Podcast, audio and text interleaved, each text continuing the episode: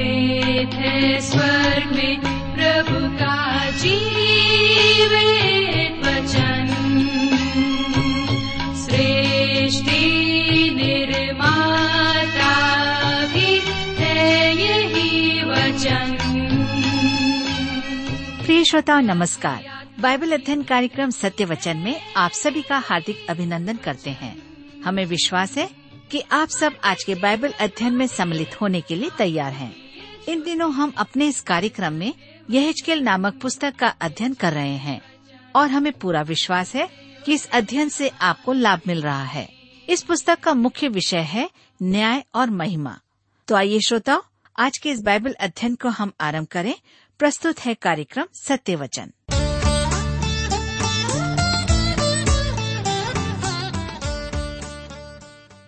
प्रिय मित्र, प्रभु यीशु के पवित्र और मधुर नाम में आप सबको मेरा नमस्कार। मुझे आशा है कि आप सब कुशल पूर्वक हैं और हमेशा की तरह आज फिर से परमेश्वर के वचन में से सुनने और सीखने के लिए तैयार बैठे हैं।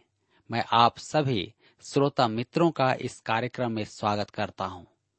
अपने उन सभी नए मित्रों का भी जो आज पहली बार हमारे इस कार्यक्रम को सुन रहे हैं। मैं आपकी जानकारी के लिए बता दूं कि हम इन दिनों बाइबल में से यहेजकेल नबी की पुस्तक से अध्ययन कर रहे हैं और पिछले अध्ययन में हमने देखा कि गोग और मागोग, जिसे इसराइल का शत्रु दर्शाया गया है, और इतना ही नहीं, इसे रूस माना गया है। तो मेरे मित्रों, आज हम अपने अध्ययन में आगे बढ़ेंगे और देखेंगे कि किस प्रकार परमेश्वर अपने वचन के द्वारा अपने वचन की सत्यता को हम पर प्रकट करता है। तो इससे पहले कि हम आगे बढ़ें, आइए हम सब प्रार्थना करें और परमेश्वर से आज के इस अध्ययन के लिए सहायता मांगे। प्रेमी पिता परमेश्वर, हम आपको धन्यवाद देते हैं आज के सुंदर समय के लिए जिसे आपने हम सबके जीवन में दिया है, ताकि हम आपके जीवित वचन का अध्ययन रेडियो के माध्यम से कर सकें। इस समय जब हम आपके वचन में से अध्ययन करते हैं, मनन चिंतन करते हैं, हमारी प्रार्थना है कि आप हमारे प्रत्येक श्रोता भाई बहनों को अपनी बुद्धि, ज्ञान और समझ प्रदान कीजिए, ताकि प्रत्येक जब आपके वचन को सुने तो आपकी सत्यता को समझ सके और उसे अपने जीवन में ग्रहण करने पाए और इतना ही नहीं, उसके अनुसार चल सके। हर एक प्रकार की बुराइयों से, व्यर्थ की बातों से, दुनियावी चिंताओं से, शैतान के हर एक छल प्रपंच से आप हमारे श्रोता भाई बहनों की रक्षा करें, ताकि वे आप में आनंदित और सुरक्षित रहने पाएं। आज के वचन पर हम आपकी आशीष चाहते हैं। प्रार्थना यीशु के नाम से मांगते हैं, आमीन। मित्रों, अब हम अपने अध्ययन में आगे बढ़ते हैं और मैं आपको बताना चाहता हूं कि पिछले अध्ययन में हम देख रहे थे कि रूस नास्तिकवाद हो गया था और हमने यह भी देखा कि दाऊद के युग में नास्तिकवाद उभर रहा था। भजन संहिता 14 उसके 1 पद में भी हम देखते हैं, मूर्ख ने अपने मन में कहा कि परमेश्वर नहीं है। रूस के विषय में महानुभवों ने कहा है, आप उनसे सौदा नहीं कर सकते। इंग्लैंड के निवर्तमान प्रधानमंत्री चर्चिल ने कहा कि रूस जटिलता के भीतर रहस्य में लिपटी पहेली है। वर्षों पूर्व रूब गोल्डबर्ग ने व्यंग चित्र में स्टालिन को दर्शाया, एक महान उल्टा दार्शनिक। उस व्यंग चित्र के नीचे लिखा था, ऊपर नीचे है, काला सफेद है, दूर पास है, दिन रात है, बड़ा छोटा है, ऊंचा नीचा है, ठंड गर्म है और हाँ नहीं है, तर्कहीन पागलपन। परंतु यह रूस का मुख्य विचार है। हमारे युग में यही एक राष्ट्र उभरा है। स्टालिन ने एक बार कहा था, हमने पृथ्वी के राजाओं को तो हटा दिया है, अब हम स्वर्ग के प्रभु की सिंहासन को भी ले लेंगे, अर्थात प्रभु को भी सिंहासन से उतार देंगे। जब रूस का उपग्रह स्पुतनिक चांद के पार सूर्य के निकट जा रहा था, तब रूस के रेडियो पर कहा गया था, हमारे उपग्रह ने चांद को पार कर लिया है, वह सूर्य के निकट जा रहा है। हमने परमेश्वर को नहीं देखा है, हमने स्वर्ग की बत्तियां बुझा दी हैं कि अब कोई मनुष्य उन्हें जला न पाएगा। हमने नशे की दवा, सुसमाचार का जुआ तोड़ दिया है। आइए हम आगे बढ़ते रहें और मसीह यीशु एक हीन दंत कथा रह जाए। मेरे मित्रों, मैं हमेशा सोचता हूं कि यह कहते समय उनके मन में क्या विचार उठ रहे होंगे। क्या वे सोच रहे थे कि प्रभु यीशु चांद के पार छिपा छिपी खेल रहा था? उन्होंने चांद का पश्च भाग देखा और परमेश्वर को नहीं देखा, तो क्या इसका अर्थ यह हुआ कि परमेश्वर नहीं है? यह एक उल्टे दार्शनिक का विचार है। इससे पूर्व कि रूस का उदय हो, परमेश्वर ने कह दिया था कि वह उसके विरुद्ध है। अतः आप देख सकते हैं कि इन तीन परिघटनाओं के आधार पर गोग मागोग रूस देश ही है। पहला भाषा विज्ञान, दूसरा भूगोल और तीसरा दार्शनिक विचार। मेरे प्रियो, अध्याय 39 में परमेश्वर फिर कहेगा कि वह रूस के विरुद्ध है। इस अध्याय में लिखा है कि यह राष्ट्र अपने अन्य मित्र राष्ट्रों के साथ इसराइल के विरुद्ध आएगा। रूस इसराइल पर आक्रमण क्यों करेगा? यह एक प्रश्न है। वे इसराइल पर आक्रमण क्यों करेंगे?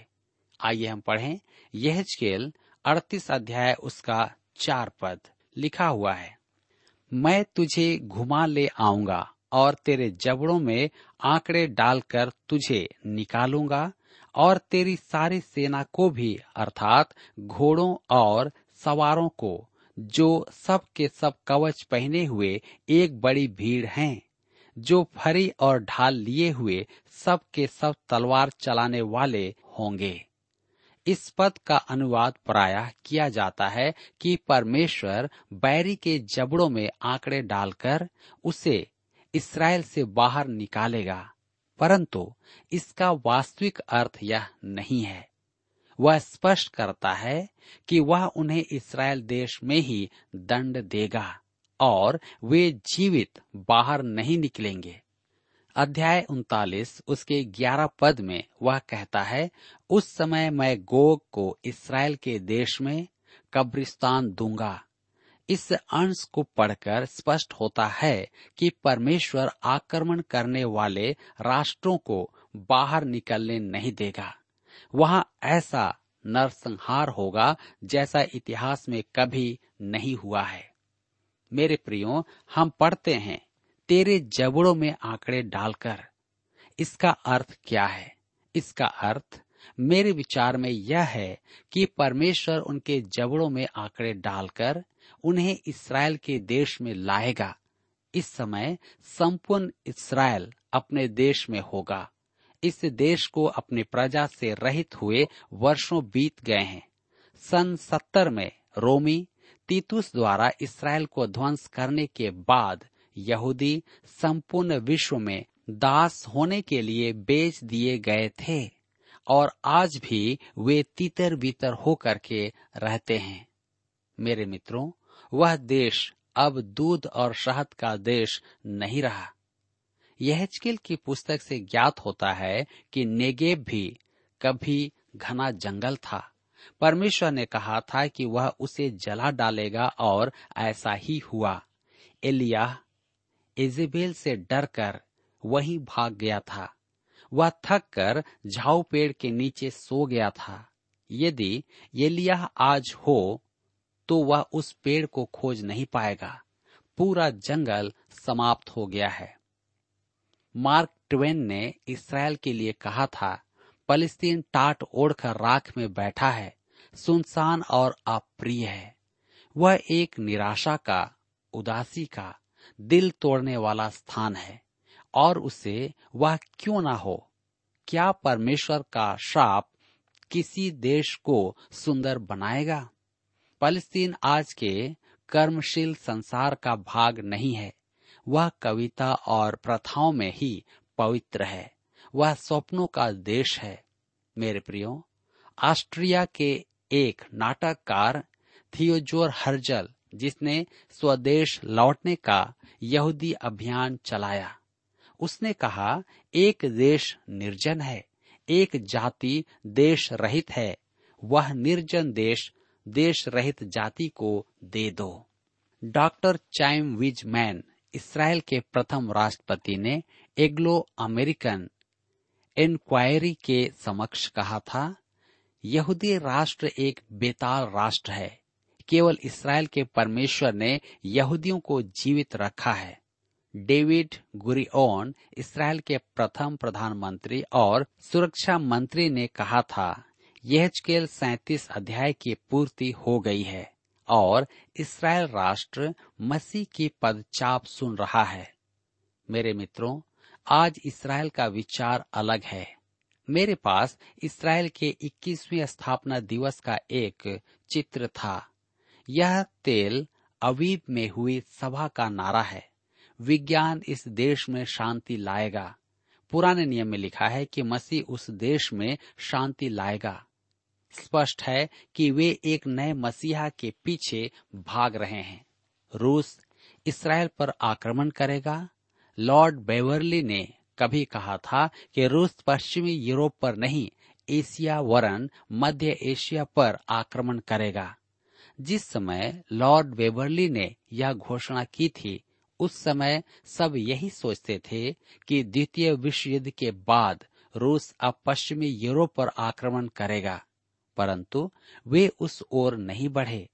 सच तो यह है कि उन्होंने आज के दिन तक उस क्षेत्र पर आक्रमण नहीं किया है।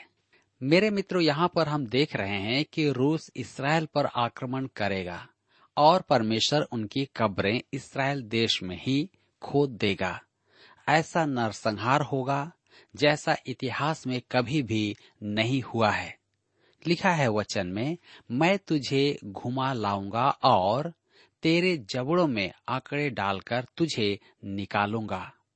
आज हम 3 आंकड़े देख सकते हैं जिन्हें डालकर परमेश्वर उन्हें वहां से लाएगा। आइए हम देखें। पहला, रूस को गर्म जल के प्रवेश द्वार की आवश्यकता है कि संसार के जल मार्गों में प्रवेश करे। यह इसराइल के पास है, इसलिए रूस उस ओर अग्रसर है। मेरे मित्रों, रूसियों को किस बात की आवश्यकता है? वे एक गर्म जल के बंदरगाह की खोज में हैं। उनके सेनानायक ने विश्व युद्ध के बाद घमंड से कहा था कि रूस का झंडा विश्व के सब समुद्रों पर लहरा रहा है। आज नहीं तो कल अमेरिका को समझ में आ जाएगा कि वे समुद्रों के स्वामी नहीं रहे। रूस गर्म पानी के बंदरगाह की खोज में कहाँ जाएगा? वे भूमध्य सागर की ओर अग्रसर हैं। भूमध्य सागर में पूर्वी दिशा में कौन सा बंदरगाह उनके लिए सुविधाजनक होगा? निश्चय ही इसराइल।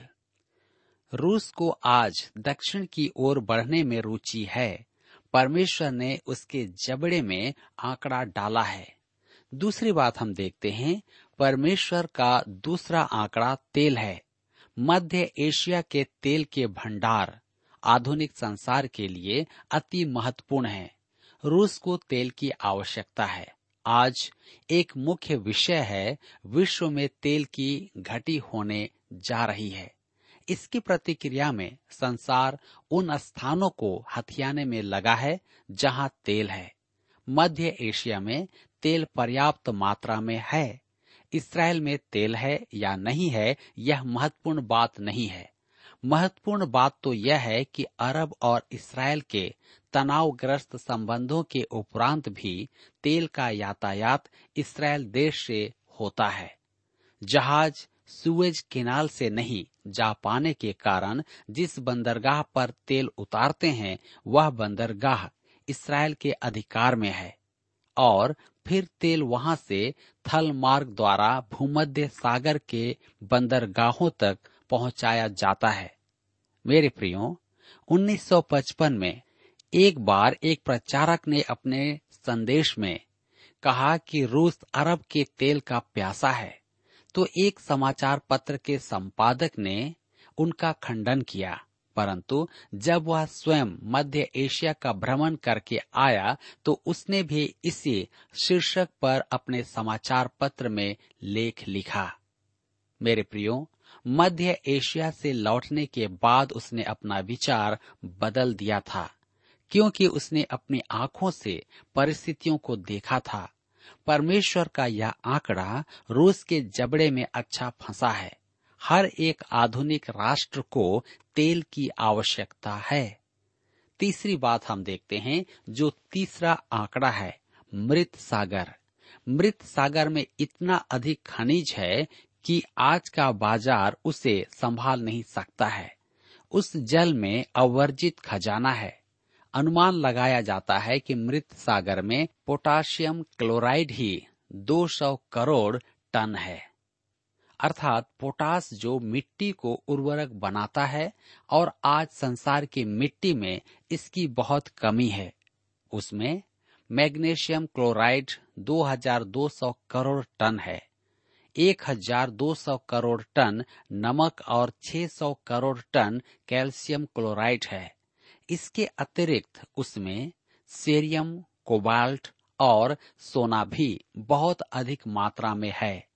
मृत सागर से इस खजाने को निकालने के प्रयास किए जा रहे हैं। यदि आप सृजन कार्य के समय होते तो परमेश्वर से पूछते, आप इस समुद्र को क्यों तैयार कर रहे हैं? यह तो नमक का स्थान हो जाएगा। वह उत्तर देता, मैं आंकड़ा तैयार कर रहा हूँ, परंतु किसके लिए? परमेश्वर का उत्तर होता, लाखों वर्ष बाद मैं उत्तर दिशा से एक देश को इसराइल में लाऊंगा। उसी के लिए यह आंकड़ा तैयार कर रहा हूं। परमेश्वर यही कह रहा है, एक आंकड़ा तैयार कर रहा हूं। मेरे प्रियो, हम देखते हैं कि रूस इसराइल पर कब आक्रमण करेगा। यह एक प्रश्न है। रूस इसराइल के विरुद्ध कब आएगा? यह एक विवाद का विषय है। कुछ लोगों का कहना है कि इस युग के अंत में रूस इसराइल पर आक्रमण करेगा, कलीसिया के उठाए जाने से पूर्व। परंतु कुछ का कहना है कि रूस महाक्लेश के पूर्व आक्रमण करेगा। कुछ लोगों का कहना है कि महाक्लेश के अंत समय में वह इसराइल पर आक्रमण करेगा, और कुछ का मानना है कि यह घटना सहस्रवर्षीय प्रभु राज्य के आरंभ की है। परंतु मेरा अपना विचार है कि रूस अंतिम दिनों में आएगा। अंतिम दिन परिभाषित शब्द है, जो विशेष करके महाक्लेश का संदर्भ देते हैं। मेरे मित्रों, यह ख्रिस्त विरोधी के उदय का समय होगा। वह शांति का मंच बनाएगा। परिणाम स्वरूप महाक्लेश के प्रथम भाग में झूठी शांति होगी। 7 वर्ष के इस समय काल में रूस उत्तर दिशा से आएगा और इसराइल पर आक्रमण करके ख्रीस्त विरोधी की झूठी शांति को भंग करेगा। यहेजकेल की पुस्तक 38 अध्याय उसके 8 पद में लिखा हुआ है, बहुत दिनों के बीतने पर तेरी सुधि ली जाएगी और अंत के वर्षों में तू उस देश में आएगा जो तलवार के वश से छूटा हुआ होगा और जिसके निवासी बहुत सी जातियों में से इकट्ठे होंगे। अर्थात तू इसराइल के पहाड़ों पर आएगा जो निरंतर उजाड़ रहे हैं, परंतु वे देश देश के लोगों के वश से छुड़ाए जाकर सब के सब निडर रहेंगे। ध्यान दीजिए, स्वदेश लौटने के बाद इस्राएली प्रजा ख्रिस्त विरोधी की प्रभुता के अधीन रहेगी। वह उन्हें आश्वस्त कर देगा कि पृथ्वी पर शांति आ गई है और पृथ्वी की सब समस्याओं का अंत हो गया है, प्रभु राज का आरंभ हो गया है। परंतु यह सच नहीं है। वे शीघ्र ही देखेंगे कि सताओं के मध्य में उत्तर से रूस आक्रमण करेगा जो उनका शत्रु है। यहेजकेल 38 अध्याय के 16 पद में लिखा हुआ है, जैसे बादल भूमि पर छा जाता है वैसे ही तू मेरी प्रजा इसराइल के देश पर ऐसे चढ़ाई करेगा इसलिए हे गोग, अंत के दिनों में ऐसा ही होगा कि मैं तुझसे अपने देश पर इसलिए चढ़ाई कराऊंगा कि जब मैं जातियों के देखते तेरे द्वारा अपने को पवित्र ठहराऊं, तब वे मुझे पहचान लेंगे। मेरे प्रियो, इसराइल शांति में वास करेगा क्योंकि ख्रिस्त विरोधी सबको भ्रम में डाल देगा। उस समय इसराइल की सहायता का स्रोत परमेश्वर ही होगा। वह स्वयं ही रूस का सामना करेगा, युद्ध का आरंभ होगा और महाक्लेश का आगमन होगा। 3.5 वर्ष तक यह प्रकोप की चरम सीमा होगी। संपूर्ण पृथ्वी आग में जलेगी। पृथ्वी पर एक के बाद एक दंड आएगा। इस समय के विषय में प्रभु यीशु ने मती रचित सुसमाचार 24 अध्याय उसके 22 पद में कहा था, यदि वे दिन घटाए न जाते तो कोई प्राणी न बचता। मेरे मित्रों, इस अध्याय का शेष भाग पढ़कर देखें कि परमेश्वर रूस को कैसा दंड देगा। मित्रों, यहाँ पर इसी के साथ अध्याय 38 समाप्त होता है और यहाँ पर हम देखते हैं अध्याय 29 में गोग के विरुद्ध भविष्यवाणी है और इससे दुर्जय शत्रु के विनाश की अतिरिक्त जानकारियां भी दी गई हैं। मेरे प्रियो, आइए अब हमारे साथ में यहेजकेल की पुस्तक 39 अध्याय उसके 1 पद को पढ़िए। यहाँ पर इस प्रकार से लिखा है, फिर हे मनुष्य के संतान, गोग के विरुद्ध भविष्यवाणी करके यह कह, हे गोग, हे रोश, मेशेक और तुबल के प्रधान, परमेश्वर यहोवा यूं कहता है, मैं तेरे विरुद्ध हूँ। मेरे प्रिय मित्रों, यहाँ पर हम फिर से देखते हैं कि परमेश्वर का वचन कहता है कि मैं तेरे विरुद्ध हूँ। मेरे प्रियो, हम इस बात को जानते हैं कि जो कोई परमेश्वर के खिलाफ चलता है, उसके विरुद्ध में कार्य करता है, तो निश्चय ही परमेश्वर उसके विरुद्ध में है। आज हम जिस संसार में रहते हैं, लोग बुराइयां करते हैं लेकिन वे ही फलवंत होते हैं। और कई बार हम ऐसा सोचते हैं कि हम अच्छा काम कर रहे हैं परंतु हम फल नहीं प्राप्त करते, परंतु जो लोग बुराई करते हैं वे ही फलते और फूलते हैं। परंतु आप धीरज रखें, परमेश्वर न्यायी है, वह सब कुछ जानता है और अपने समय के अंतराल में वह उसका न्याय करेगा। जिस प्रकार से वह यहाँ पर रूस के बारे कहता है कि मैं तेरे विरुद्ध हूँ, और वह निश्चय ही पाप का दंड उन्हें देगा। मेरे प्रिय मित्रों, आज आप अपने जीवन के बारे में क्या जानते हैं? आप अपने आप को कितना जानते हैं? क्या आप परमेश्वर से प्रेम करने वाले हैं? क्या आप सत्यता पर चलने वाले हैं? यदि आज सत्यता की बात की जाए तो लोग यही समझते हैं कि मैं मूर्ख हूँ, परंतु इस बात को जान लीजिए कि परमेश्वर सत्य से प्रेम करता है और वह चाहता है कि आप पवित्र बने, क्योंकि हमारा परमेश्वर पवित्र है। वह नहीं चाहता कि आप नाश किए जाएं। यहाँ हम इस अध्ययन के द्वारा से देख रहे हैं कि इसराइली बंधुआई में चले गए और परमेश्वर उन्हें वहां से निकाल करके लाना चाहता है, उन्हें स्थापित करना चाहता है और उन्हें बताना चाहता है कि यहोवा ही उनका परमेश्वर है। अर्थात आज आपके लिए और मेरे लिए भी यही है कि प्रभु यीशु मेरा और आपका उद्धार करता है, क्योंकि वही एक व्यक्ति है जो सारे मानव जाति के लिए क्रूस पर बलिदान हुआ। क्रूस की मृत्यु उसने सही, जबकि वह निष्कलंक था, उसमें कोई पाप नहीं था। फिर भी हमारे पापों को उसने अपने ऊपर में ले लिया, हमारी सजा को उसने सह लिया और हमारे कारण वह मारा गया, ताकि मैं और आप जीवन पाए। जो कोई उसके पास आएगा वह नाश नहीं होगा परंतु अनंत जीवन पाएगा। मेरे प्रियो, यह क्या ही अद्भुत बात है कि हम प्रभु यीशु के पास आकर हमेशा की जिंदगी, अनंत जीवन, मुक्ति और उद्धार को प्राप्त कर सकते हैं। क्या आप नहीं चाहते कि आप इस संसार में उस उद्धार को प्राप्त करें?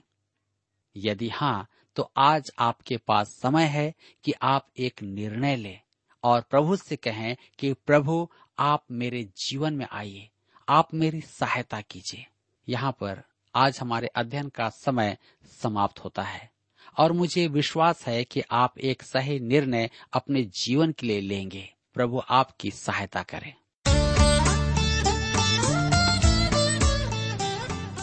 प्रिय श्रोताओ, अभी आप सुन रहे थे बाइबल अध्ययन कार्यक्रम सत्य वचन। हम आशा करते हैं कि आज के इस कार्यक्रम से आपको आत्मिक लाभ मिला होगा।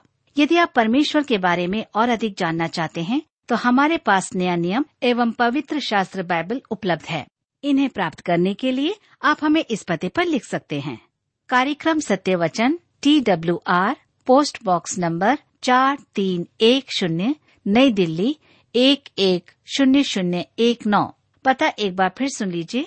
कार्यक्रम Satya Vachan, TWR, post box number 4310, new Delhi 110019। और हाँ श्रोताओं, याद रखें कि पत्र लिखते समय आपका नाम और पता साफ साफ लिखा होना चाहिए।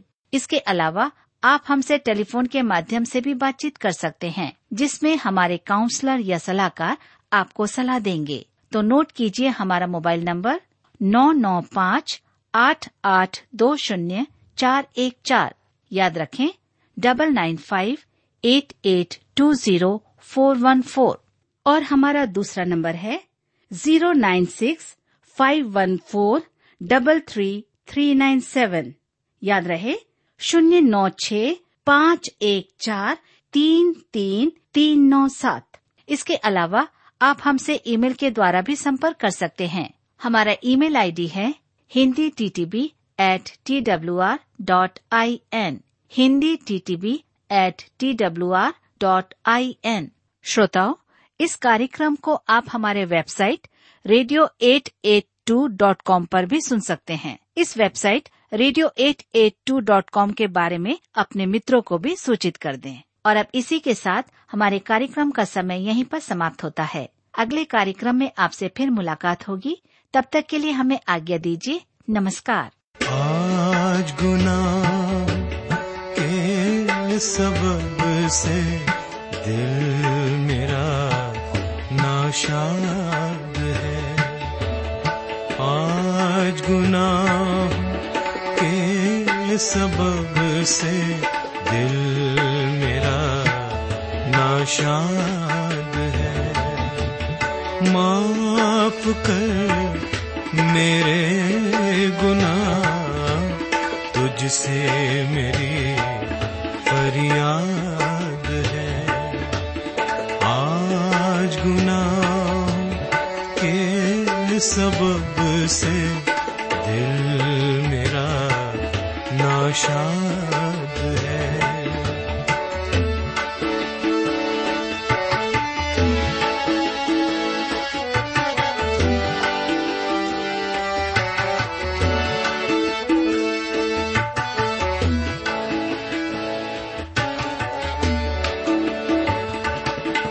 दोस्तों का साथ है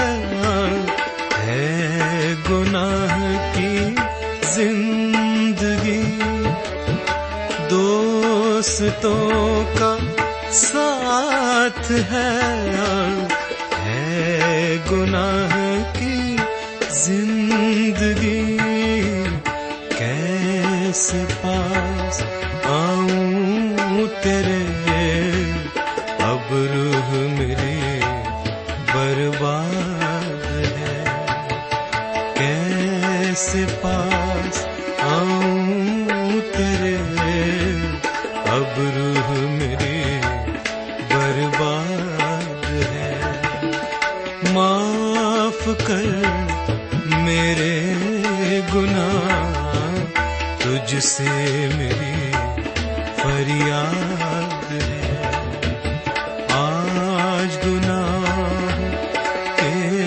सबब से दिल मेरा नाशाद है।